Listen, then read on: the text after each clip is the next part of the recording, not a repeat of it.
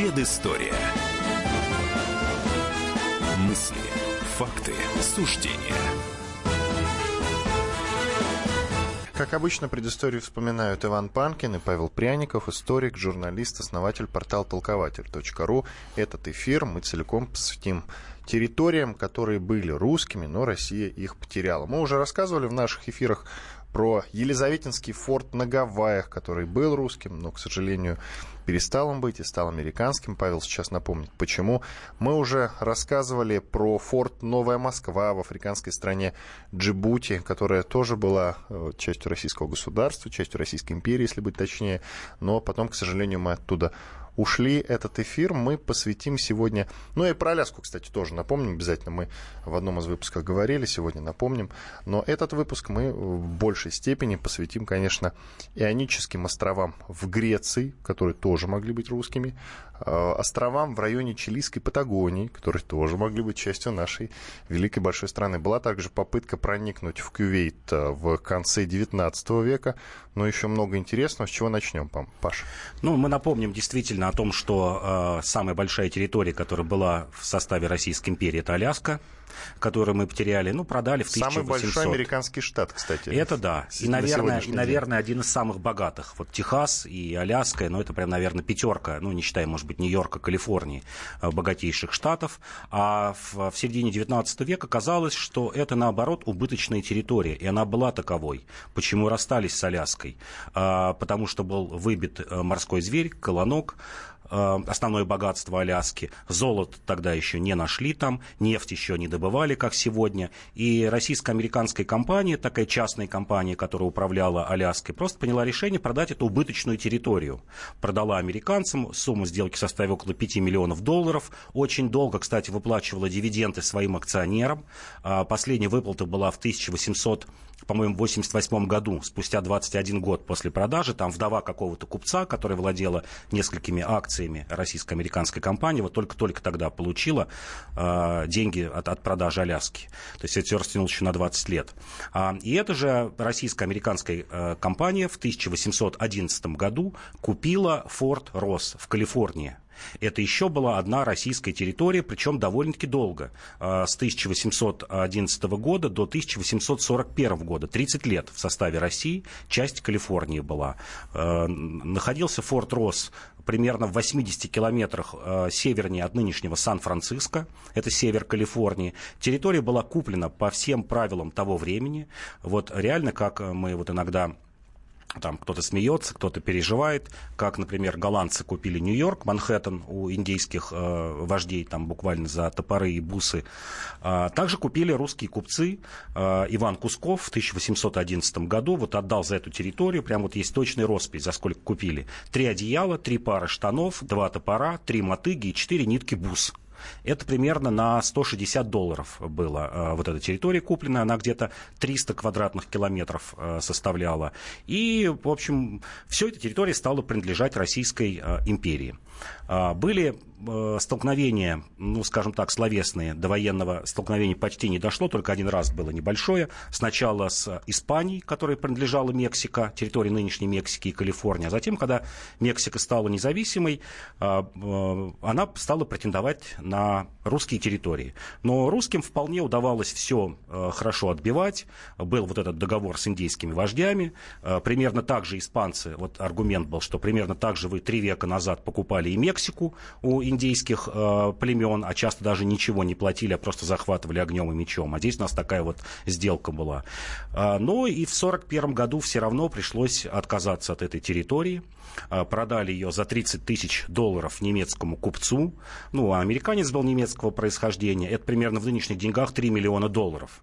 Э, продали из-за того, что не удалось, во-первых, э, хозяйственную деятельность прибыльную сделать на этой территории, это раз. А второе, конечно, уже были э, претензии американцев, э, претензии США, которые выходили на Тихий океан, 40-е годы, хотя напряженность была и внутри самих Соединенных Штатов Америки, разделение на свободные северные штаты, южные рабовладельческие, не было еще железных дорог до Тихого океана, но, тем не менее, российско-американская компания приняла решение, что ну, пришли к выводу, что рано или поздно с этой территорией придется расстаться, что у России нет военных сил на другом э, конце света защищать эту территорию. А хозяйственная деятельность была действительно активная. Э, на пике существования этой колонии, например, у нее было почти 2000 коров, 900 э, лошадей, почти 1000 овец, разбили э, довольно-таки большой сад, примерно на 10 гектарах, где росли персики, яблони, виноградник большой рос. В том числе, конечно, помешала еще и косность. Косность Российской империи того времени, которая не смогла населить большим количеством людей Форт Росс. Вот на пике, эта колония была на пике 260 человек. Из них русские, э, поданные Российской империи, но этнически русские, составляли всего лишь около 100 человек. И, в общем, владельцы колонии а те, кто ей управлял, управляющие, понимали, что нужно заселять русскими людьми. И было даже прошение в 1834 году, по-моему, а, прошение Николаю Первому купить, вот в прямом смысле слова, даже не отдать, а просто купить за деньги российской, а, американской компании 25 крестьянских семей из России и прислать их осваивать Форт Росс для того, чтобы населять русскими людьми. Там была еще одна огромная проблема, которая часто встречается в колониях, не только в русской колонии это было, это все колонисты с этим встречались. Это, конечно же, огромный дефицит дефицит женщин. Потому что, понятно, искатели приключений, люди пассионарные, это в основном мужчины. А, так вот, например, в этой колонии из 100 русских было всего лишь две русских женщины. И приходилось брать в жены а, либо вот коренные народности, либо мексиканок, либо креолог, и многих это не удовлетворяло. А, и, как ни странно, вот опять говорит о, о том, что положение, скажем, русских крепостных, у нас одна из передач была посвящена крепостному праву, вот положение русских крепостных и других подданных Российской империи было различным. А, Николай II, Николай I разрешил а, спокойно переселяться в эту колонию финнам и шведам, потому что к тому времени, после 1817 года, Финляндия стала частью Российской империи, там не было крепостных, знать Финляндии составляли шведы. И вот около 60 человек, шведов и фин, финнов, э, поданных Российской империи, приехали в этот форт Рос. И если бы чуть-чуть еще, вот скажем, эта территория осталась бы еще на несколько десятилетий, мы бы увидели вместо русских правителей, ну, может быть, там десятки каких-то людей были, мы бы увидели, конечно, финнов и шведов. Формально была русская колония. Но, тем не менее, продали. Продали, но не оставили попыток э, завоевать себе какой-то форпост на Тихом океане. Потому что Россия понимала, что Э, это очень важные торговые, э, скажем так, земли, важные в торговом отношении, и, конечно, в военном отношении, потому что Россия вот только-только начала осваивать первую половину XIX века Сахалин, современное Приморье, Камчатку, и понимала, что в первую очередь для этой колонии э, нужна военная защита на дальних рубежах, это раз. А второе, это, конечно же, продукты питания, потому что это север, ну, там можно набить зверья, можно питаться мясом, рыбой, но, например, там не росли фрукты, овощи, а самое главное зерно. И следующим пунктом, вот мы уже тоже говорили в предыдущей передаче, не будем подробно останавливаться, это были Гавайи а, которые тоже пытались русские осваивать, но под нажимом англичан и американцев были вынуждены уйти. А чуть позже это стала Папуа Новая Гвинея. Конечно, знаменитый наш русский путешественник а, Николай Миклуха Маклай, который прибыл туда в, в 1870-х э, годах. А, безжизненная в смысле европейца территория не было белых людей. А, ну, многим хорошо известна эта история про Миклуха Маклая, не буду повторять. Были очень хорошие отношения с туземцами.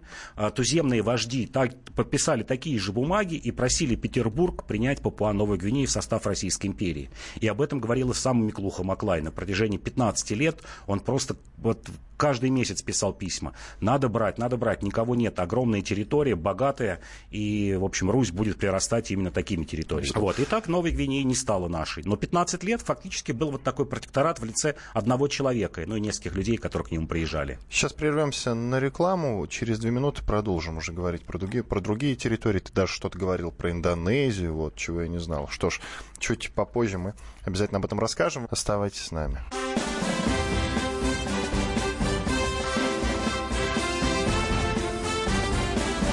Предыстория. Мысли, факты, суждения можно бесконечно смотреть на три вещи. Горящий огонь, бегущую воду и телевизор. А телевидение можно еще и бесконечно слушать в нашем эфире. Потому что ведущие Егор Арефьев и Сергей Ефимов просто огонь. И никакой воды, только главное, что стоит посмотреть, а чего лучше никогда не видеть. Программу «Глядя в телевизор» слушайте по средам с 8 вечера по московскому времени.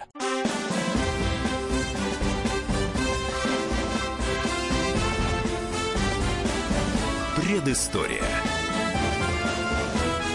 Мысли, факты, суждения. Иван Панкин и Павел Пряников, историк, журналист, основатель портала толкователь.ру в студии радио «Комсомольская правда». Продолжаем говорить о территориях, которые могли быть русскими, но, к сожалению, наша страна их потеряла в разные годы. Вот сейчас будем говорить про Индонезию и Кувейт. Я знаю, что в Кувейт наши могли, пытались проникнуть в 19 веке, да? Ну, давай по порядку. Угу. А, действительно, вот мы с Тихого океана начали, продолжаем идти по Тихому океану. А, соседняя с Папуа Новой Гвинеи современная страна, и даже часть этого острова, кстати, а, Новой Гвинеи составляет Индонезия, и две части Индонезии просились в состав Российской империи. Вот тот случай, когда не сами колонизаторы захватывают эти земли, потом ставят э, перед фактом вождей племенных и других государств, что это теперь наша территория, а оба раза это были случаи, когда а, местные племенные вожди индонезийские сами просили Российскую империю принять их острова в свой состав.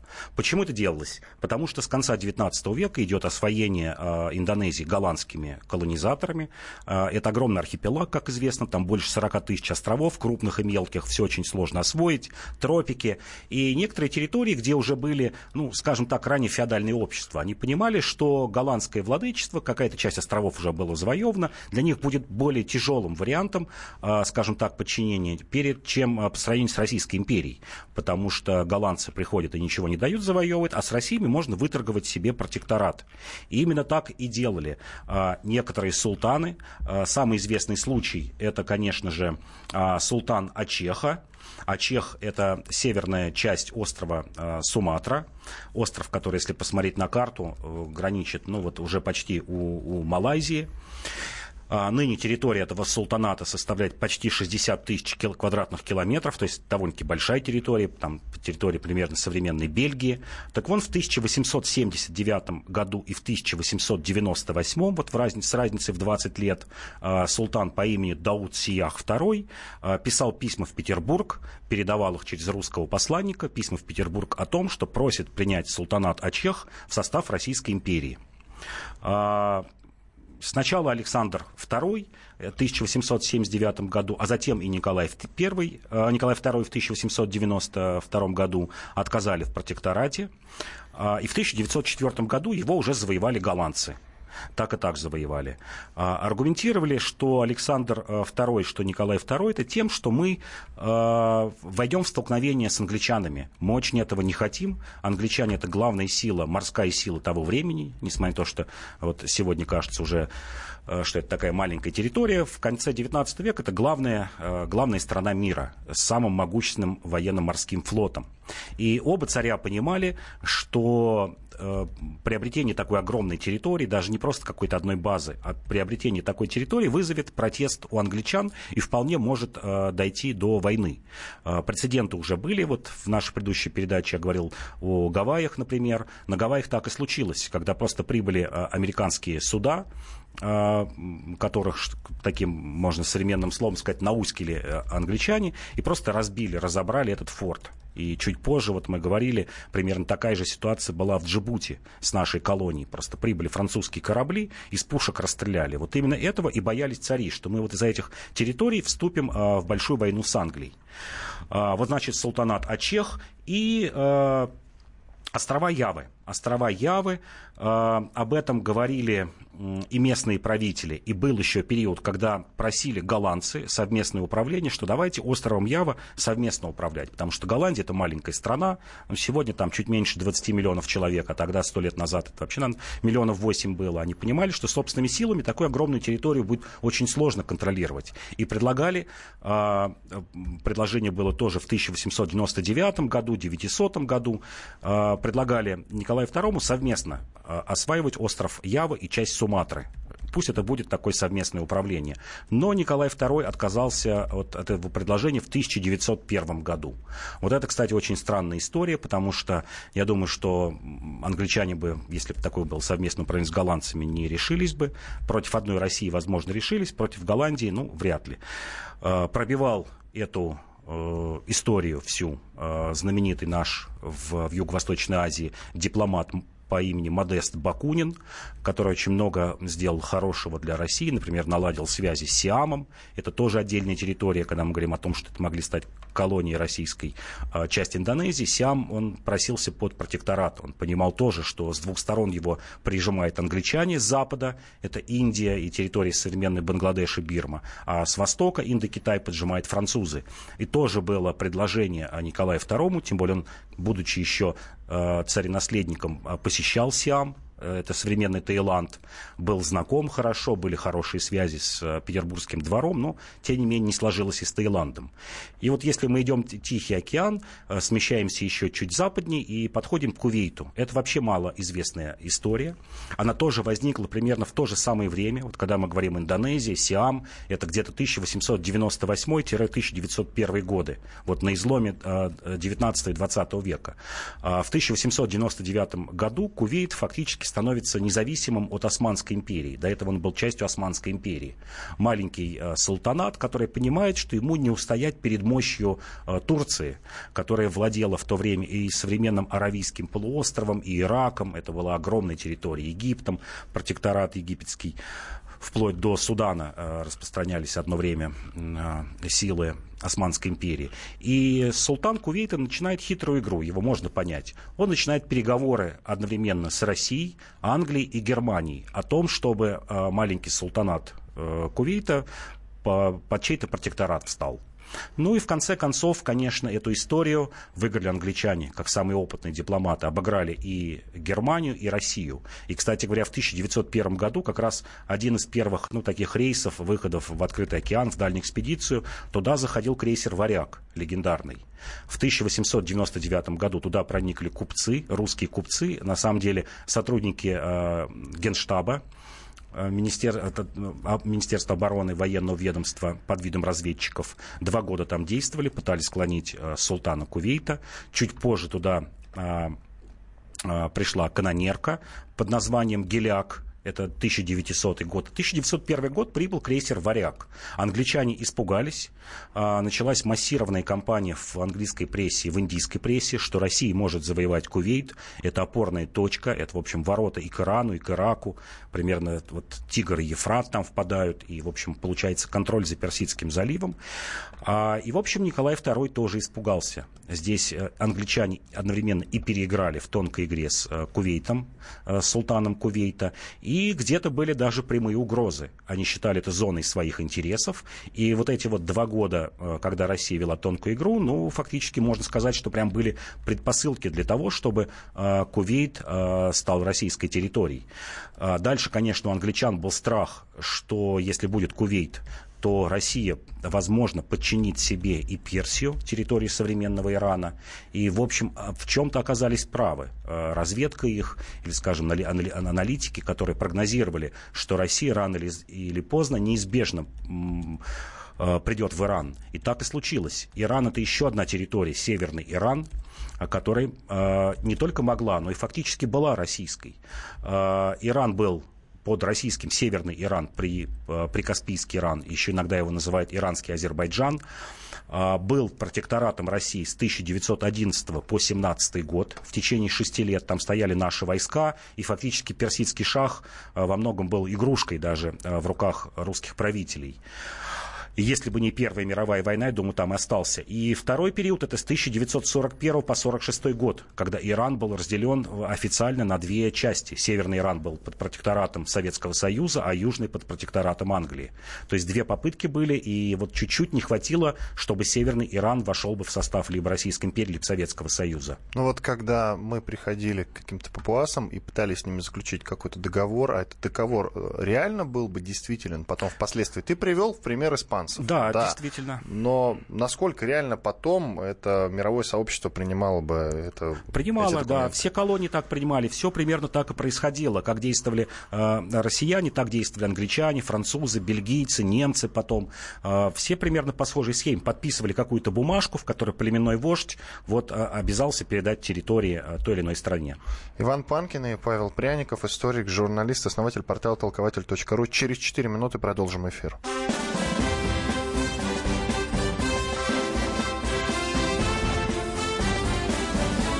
Предыстория.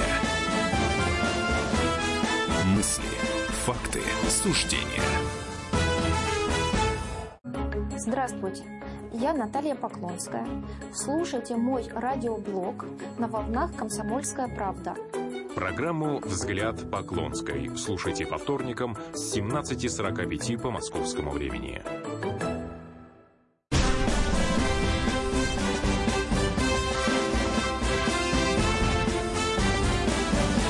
Предыстория. Мысли, факты, суждения. Иван Панкин, Павел Пряников, историк, журналист, основатель портала толкователь.ру. Продолжаем рассказывать о территориях, которые могли бы быть русскими, но наша страна их потеряла по разным причинам. Сейчас мы будем говорить про Мадагаскар. Действительно. Потом будем рассказывать еще про Ионические острова в Греции, потом будем рассказывать про острова в Чили, там где-то, да, в районе Чили. Mm-hmm. В общем, много, земли. да, много чего интересного. Павел сейчас расскажет. Итак, о Мадагаскаре. Да, Мадагаскар это, конечно, вторая по значимости территория, я сказал бы, и по площади после Аляски, которая могла бы быть э, российской. Э, первая попытка как раз э, обосноваться в заморских территориях, э, заокеанских территориях, была предпринята в отношении Мадагаскара. И было это в 1723 году при Петре Первом. Э, тогда на службу э, России перешел знаменитый шведский вице-адмирал Вильстер, когда Швеция проиграла. Э, перешел на службу и подал прошение э, Петру Первому о том, что вот есть бесхозный остров, который никому не принадлежит. Одно время там были французы в 1670-х годах, но были разбиты местными племенами. И э, предложил Петру Первому взять этот ничейный остров. И Петр Первый действительно успел организовать сначала маленькую разведную экспедицию. Это 1723 год. Вышли два фрегата, но вышли неудачно. Оба дали течь, и в районе Дании повернули обратно и пришли в Петербург. Петербург. В 1726 году думали сделать уже полноценную экспедицию на Мадагаскар, но к тому времени умер Петр I, и эта идея была а, забыта. Но чуть позже была интересная история. А, это прям захватывающая история. Это уже 1770-е годы. Перед этим, в 1760-х годах, часть восставших поляков, а, которые были на территории современной Украины, Белоруссии, выслали на Камчатку. Среди них был э, польский офицер по имени Марик Беньевский. А, долго, два года шел этап, вот прибыли в 1770 году на Камчатку, а, там уже были русские каторжники и вот часть поляков. Как свободолюбивый поляк он не хотел находиться на каторге, и в 1771 году совершил нападение на форт Камчатский, который назывался Большерецк. В апреле 1771 года они захватили единственное судно «Святой Петр», которое стояло на Камчатке, и каторжники в перемешку поляки и русские на этом захваченном судне вышли с Камчатки, просто вдумайтесь, прошли весь Тихий океан, прибыли на Мадагаскар, осмотрелись там, поняли, что это идеальное место для жизни, пришли оттуда в Париж, э, во Францию, путешествие растянулось на два года. А, попросили французов выделить деньги для того, чтобы а, взять этот остров под протекторат французский. Французы смекнули, выслали экспедицию во главе с этим Беньевским, во главе э, с русскими каторжниками, э, прям настоящие русские фамилии. Когда читаешь эту историю, например, у одного фамилия Ерофеев, у второго Хрущев, у третьего Чулошников. И вот несколько кораблей, которые формально под французским флагом были, пришли на Мадагаскар, север, высадились на севере Мадагаскара и основали колонию, которая называлась такое очень смешное, может быть, название «Город здоровья», потому что им казалось, что это прямо райская территория. И французы оставили, оставили, сказали, ну, живите здесь. А, наши и поляки несколько лет обустраивали эту территорию, потом вступили в конфликт с французами, был там островок Иль-де-Франс, который был чуть севернее, где была база военно-морского флота, и поняли, что им очень плохо живется при французах. И они начали слать прошение в Петербург для того, чтобы взять Мадагаскар в состав Российской империи. Э, чтобы царь их простил, ну, то царица тогда Екатерина II, э, это уже 1770-е годы, чтобы простила вот этих каторжников, которые сбежали и приняла в э, Мадагаскар в состав Российской империи. Долго в Петербурге рассматривали эти прошения. Беньевский, который был, э, Марик Беньевский, поляк, э, который был инициатором всего этого дела, он приехал во Францию, выписал жену из Польши. Там была сложная, как сейчас любят говорить, многоходовочка, когда через поляков отправляли депеш из Франции, из Мадагаскара наши русские присылали в Париж, из Парижа присылали все это в Петербург, все это тайно, чтобы не узнали французы. Долго шла эта эпопея. В конце концов, Екатерина II спросила впрямую французов, можно это сделать или нет, потому что, ну, когда-то там французы высаживались. А, в то время это как раз была дружба между а, Россией и Францией. 1770-80-е годы. Ну и что называется, струхнула. Струхнула Екатерина II, не взяла. А колония русская с русскими людьми существовала до начала XIX века. Последний русский умер на севере Мадагаскара в 1811 году. То есть спустя вот 40 лет после побега с Камчатки. И все это время вот безутешно э, писали русские колонисты для того, чтобы Мадагаскар приняли в состав территории Российской империи. Угу. И этот город здоровья, так, э, вот так и названный по-русски, город здоровья, так вот и существовал на протяжении десятилетий. Там, а почему, город. как ты считаешь, в учебниках по истории ни слова об этом нет? Вот для меня это тоже удивительно, потому что более-менее так... Про вот... путешествие Петра Первого в Голландию, в Швецию, в да, Англию, про ту же, да. да, про Аляску много чего да, есть. Про, ну, Аляску, про все есть. А вот про эти территории мне тоже удивительно, что, например, севером Калифорнии России владела 30 лет, Гавайи, Джибути, Мадагаскар, Кувейт, все, о чем мы говорим, Ионические острова, то есть просто десятки территорий. Это мы еще не обо всех говорим. Север Ирана, э, ну, безусловно, Порт-Артур, это отдельная тема, или Адунский полуостров. Ведь одно время даже был остров Цусима, японский остров Цусима, потом позже э, печально известный как раз Цусимской битвой, где японцы э, разбили наш флот. Ведь даже он в течение года, в 1861 году, был русским островом. Это еще вот та слабая э, Япония, еще 7 лет до реставрации Мэйдзи, которая произошла в 1768 году, спустя 7 лет. И опять испугались англичан. Англичане, потому что поставили условие, что либо вы отсюда уходите, либо мы в противовес начинаем колонизировать а, ваши а, территории около Охотского моря. Камчатка, Сахалин. И, в общем, Александр II испугался, конечно, этого. А Цусима имеет огромное стратегическое значение. Если посмотреть на карту, это остров прям ровно наполовину расположен между Японией и Южной Кореей. Это вот остров остров, которым можно контролировать, э, что называется, ну, все южное, э, все японское море, даже отчасти южно-китайское море. Вот даже эта территория была. Ну, а дальше, если мы вот перенесемся э, в, в Средиземное море, там просто еще уйма захватывающих историй. Но начать нужно с самой ранней истории. Это, конечно, Мальта. Мальта, которая в течение пяти лет была в составе и де-факто, а, де-факто пять лет, а де-юре чуть меньше, была в составе Российской империи. Потому что, когда на престол пришел Павел I, он стал гроссмейстером Мальтийского ордена, это такой промасонский орден, ну, главой этого ордена. И ему досталось, как гроссмейстеру Мальтийского ордена, остров Мальта в 1796 году. А, естественно, этого потерпеть не могли французы. Мальта была занята французами. Чуть позже ее отбили англичане. И только в 1801 году, когда Александр I встал э, на престоле, стал царем, для того, чтобы не поругаться с англичанами, он э, сначала формально уступил Мальту, сказал, ну, пока вы владеете, пока Наполеон, пусть вы, у вас больше сил для того, чтобы владеть Мальтой. И де юра Россия а, отказалась от Мальты, то есть вышла из состава Российской империи только в 1815 году, когда на Венском конгрессе официально в бумагах э, было зафиксировано, что Россия отказывается от Мальты. То есть э, де юра с 1796 по 1815 год Мальта была в составе Российской империи. Даже у Павел I, когда он был жив, у него была идея прям так даже назвать Мальтийская губерния. И, например, малоизвестный факт, что в то время как раз даже на гербе Российской империи появился Мальтийский крест а, как э, признак того, что вот Мальта является а, частью Российской империи. И только когда Александр I встал а, у руля в 1801 году по требованию англичан, вот он снял с герба этот мальтийский крест. То есть вот такая территория. Конечно, это Ионические острова. Это знаменитый поход эскадры Ушакова. А, это тоже конец XVIII века, а, знаменитые победы над турками, но здесь была знаменитая победа над французами, потому что в конце XVIII века Наполеон разбивает Венецианскую республику, во владении которой находились греческие острова под названием Ионические, семь островов. И часто как раз и называют эту территорию Республика Семи островов. Это запад нынешней Греции.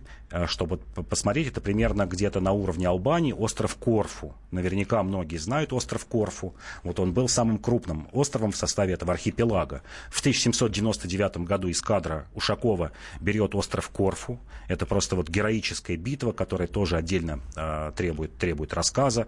Э, французы разбиты остров Корфу и все эти семь островов переходят в состав, ну, фактически Российской империи. И чтобы понимать, остров Корфу это не маленький остров, это 856 квадратных километров, ну, почти тысячи квадратных километров. Это примерно а, площадь современной Москвы а, в старых границах без новой Москвы. И до 1815 года э, эти острова еще были спорными. В 1807 году э, заключается договор между Россией и Францией о дружбе. Э, здесь, что называется, Толеран французский министр иностранных дел, один из лучших, такой в историю вошел, что называется, прожженный лис, в Тильзитском договоре как раз убедил Россию отдать эти семь Э, островов ради дружбы с Францией.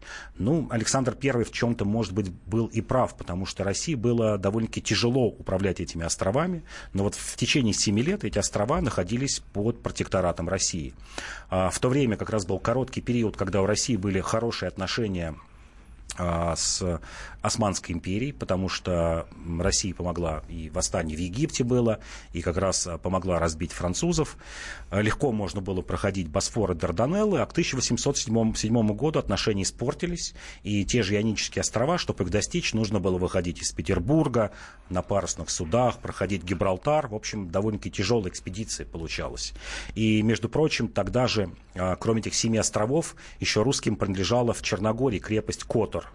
Котор или Котор, наверное, Котор э, по-черногорски правильно. То есть часть Черногории э, была тоже российской, и местные вожди, черногорские и южносербские, как раз упрашивали тогда Александра I принять эти территории в состав Российской империи. Но опять же был испуг, здесь уже не только перед англичанами, э, это уже были Балканы, здесь был испуг испортить отношения с Габсбургами, с Австро-Венгерской империей. И, в общем, таким образом Россия потеряла. И даже более того скажу, что даже какое-то время, небольшое, на течение полгода, Бейрут был российским. Это 1773 год, когда русская эскадра взяла Бейрут. А, была битва с Османской империей, и потом поняла, что не удержит, и продали за 7,5 тонн серебра местному вождю друзов Перут. Не удержит не в каком смысле? Ну, опять же, доставка, логистика. То есть территорию могли бы удержать, но очень тяжело посылать эскадры для того, чтобы удерживать а, такие дальние территории по тем временам. То есть много страждущих, которым тоже нравится да, эта да, территория, да. могли отбить, ты имеешь в виду, да? да? То есть даже военным методом. Да, военным методом, угу. да. Иван Панкин, Павел Пряников, историк, журналист, основатель портала толкователь.ру в студии радио «Комсомольская правда». Сейчас э, буквально там секунд через 10-15 прервемся на небольшой перерыв двухминутный. После этого продолжим. Будем уже говорить э, о Чили. О Чили мы не рассказали, да, Павел, по-моему? Будем рассказывать о Чили.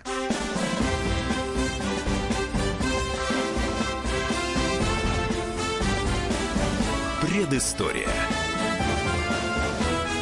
Мысли Факты, суждения. Товарищ адвокат! Адвокат! Спокойно, спокойно. Народного адвоката Леонида Альшанского хватит на всех. Юридические консультации в прямом эфире. Слушайте и звоните по субботам с 16 часов по московскому времени.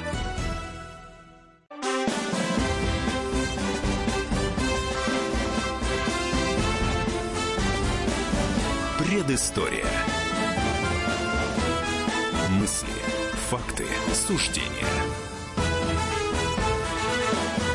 Иван Панкин, Павел Пряников, историк, журналист, основатель портала толкователь.ру. Продолжаем говорить про территории. Вот сейчас э, в перерыве начали говорить про Ливию. Паш, закончи, да, пожалуйста. Да, раз уж мы говорим про Средиземноморье, территория, которая не стала российской, хотя э, могла бы стать, вообще правильно говорить, советской, это территория современной Ливии, ее западная часть Триполитания. 45-46 э, годы прошли в очень тяжелых переговорах Советского Союза с союзниками, э, с Англией и США, отчасти с Францией, о том, кому будет принадлежать Ливия, потому что это были бывшие итальянские, ну уже к тому времени бывшая итальянская колония, и после победы над Германией и Италией стал вопрос, что делать с этими итальянскими колониями. Кстати, не только с Ливией, это Эфиопия, Сомали, а, то есть вся Восточная Африка. И Молотов а, предложил, ну по настоянию, понятно, Сталина, предложил отдать а, часть Ливии, западную часть, это которая вот как раз столица Триполи и граничит с Тунисом, отдать Советскому Союзу разделить э, Триполи, э, разделить Ливию как минимум на две части. Триполитане, Киренайка. Восточная часть отошла бы англичанам, это которая граничит с Египтом, а западная часть отошла бы э, Советскому Союзу.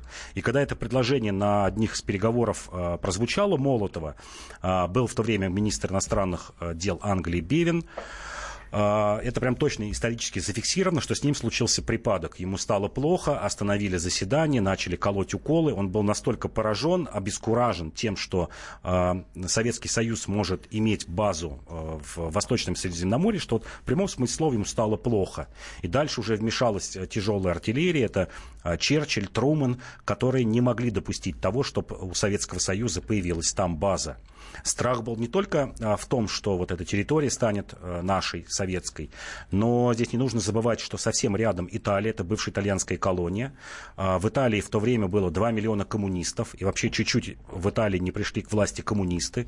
В, эти же, в это же время идет гражданская война в Греции, где больше 100 тысяч коммунистов, и чуть-чуть не удалось коммунистам прийти к власти в Греции. Англичане подавили, помогли подавить Э, реакционерам.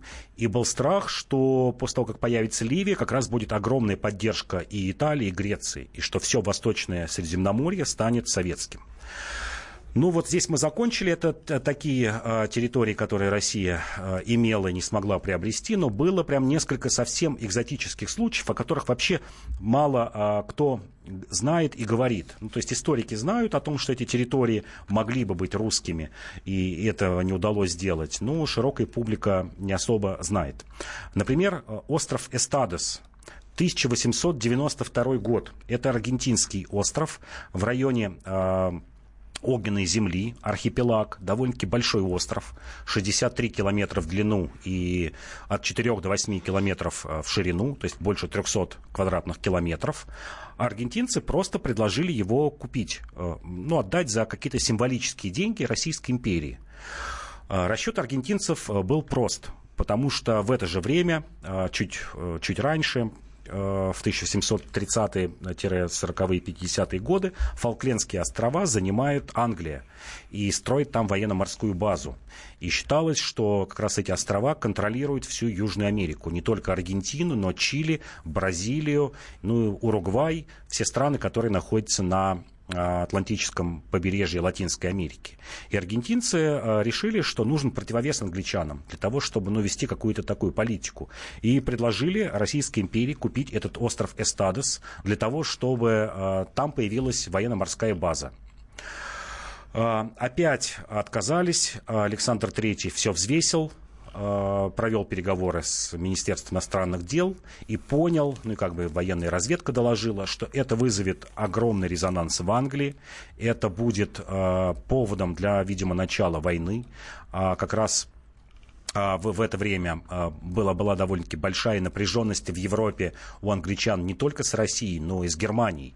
Здесь нужно отдельно поговорить, что чуть раньше, 70-е, 80-е годы, подобную колонизацию по всему миру начала Германия. То есть и Германия, и Россия очень поздно вступили в раздел а, как, вот оставшихся территорий. А, последняя территория это как раз в Германии 1900 год, это районы в районе, э, э, острова в районе Тихого океана. Александр III испугался. Такое же предложение было от чилийцев а, в, в районе тоже огненной земли, Патагонии, чтобы Россия сделала там военно-морскую базу, для того, чтобы уравновесить баланс сил в Южной Америке. И мы помним доктрину Монро, как бы с севера Латинскую Америку поджимает Соединенные Штаты Америки, а получалось, что с востока мощной военной базой поджимают англичане. И чуть позже Э, там, спустя почти сто лет Аргентина все же получила войну с Англией именно как раз из-за Фолклендских островов.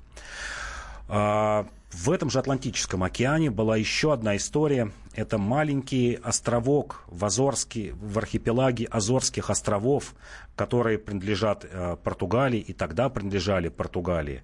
Это 1907 год. Вот видите, примерно вот, вот время на стыке 19-20 века. Остров назывался Кабраш.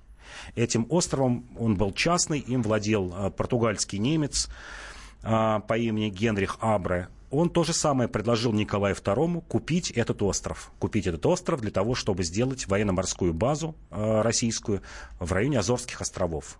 Вот если вы посмотрите, тоже где-то на полпути между Европой и Америкой. А, Александр э, Николай II тоже все довольно-таки долго взвешивал. Примерно год шло совещание в Петербурге. Было несколько экспедиций. Э, съездили туда военные моряки посмотрели, можно ли что-то сделать, и приняли решение отказаться от этой покупки, опять же, для того, чтобы э, не вступить в конфликт с англичанами. И вот сегодня, когда мы говорим все время о наших территориях, наверное, 90% случаев, почему Россия отказалась от тех или иных территорий, это, конечно же, э, страх вступить э, в войну с Англией. И очень хорошо, вот если подводить какие-то итоги всего этого, как раз в 1946 году, вот на совещании, на котором обсуждалась судьба Ливии, Ливии, о том, что она может быть советской, это уже Молотов позднее вспоминал, он приводил слова Сталина, а, вот примерно об этом, во всем, что русские отлично воюют, это лучшие воины в мире, но русские не умеют пожинать плоды своих побед. Это вот дословная а, была в 1946 году, как приводит Молотов речь Сталина. И все, о чем мы говорим сегодня, это, наверное, вот все попадает под это емкое определение Иосифа Виссарионовича. Иван Панкин и Павел Пряников, историк, журналист, основатель портала толкователь.ру. Ну что ж, ну я думаю, что мы успели рассказать, по-моему, да. обо всем, да? да? По всему миру прошлись. Да. Ну что ж, э, друзья, э, мы с вами прощаемся. Вы можете найти архив наших программ и переслушать эту программу, если что-то не услышали, на сайте kp.fm.ru. Спасибо, до свидания.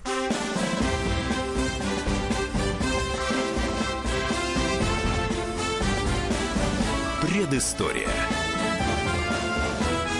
Мысли, факты, суждения. Рецепт приготовления лучшего утреннего шоу от Михаила Антонова и Марии Бачениной. Это очень просто. Берем главные темы из интернета. Добавляем щепотку экспертов. Затем обжариваем главную тему желательно с двух сторон. Периодически приправляем все это мнениями слушателей. Иронию и сарказм добавляем по вкусу.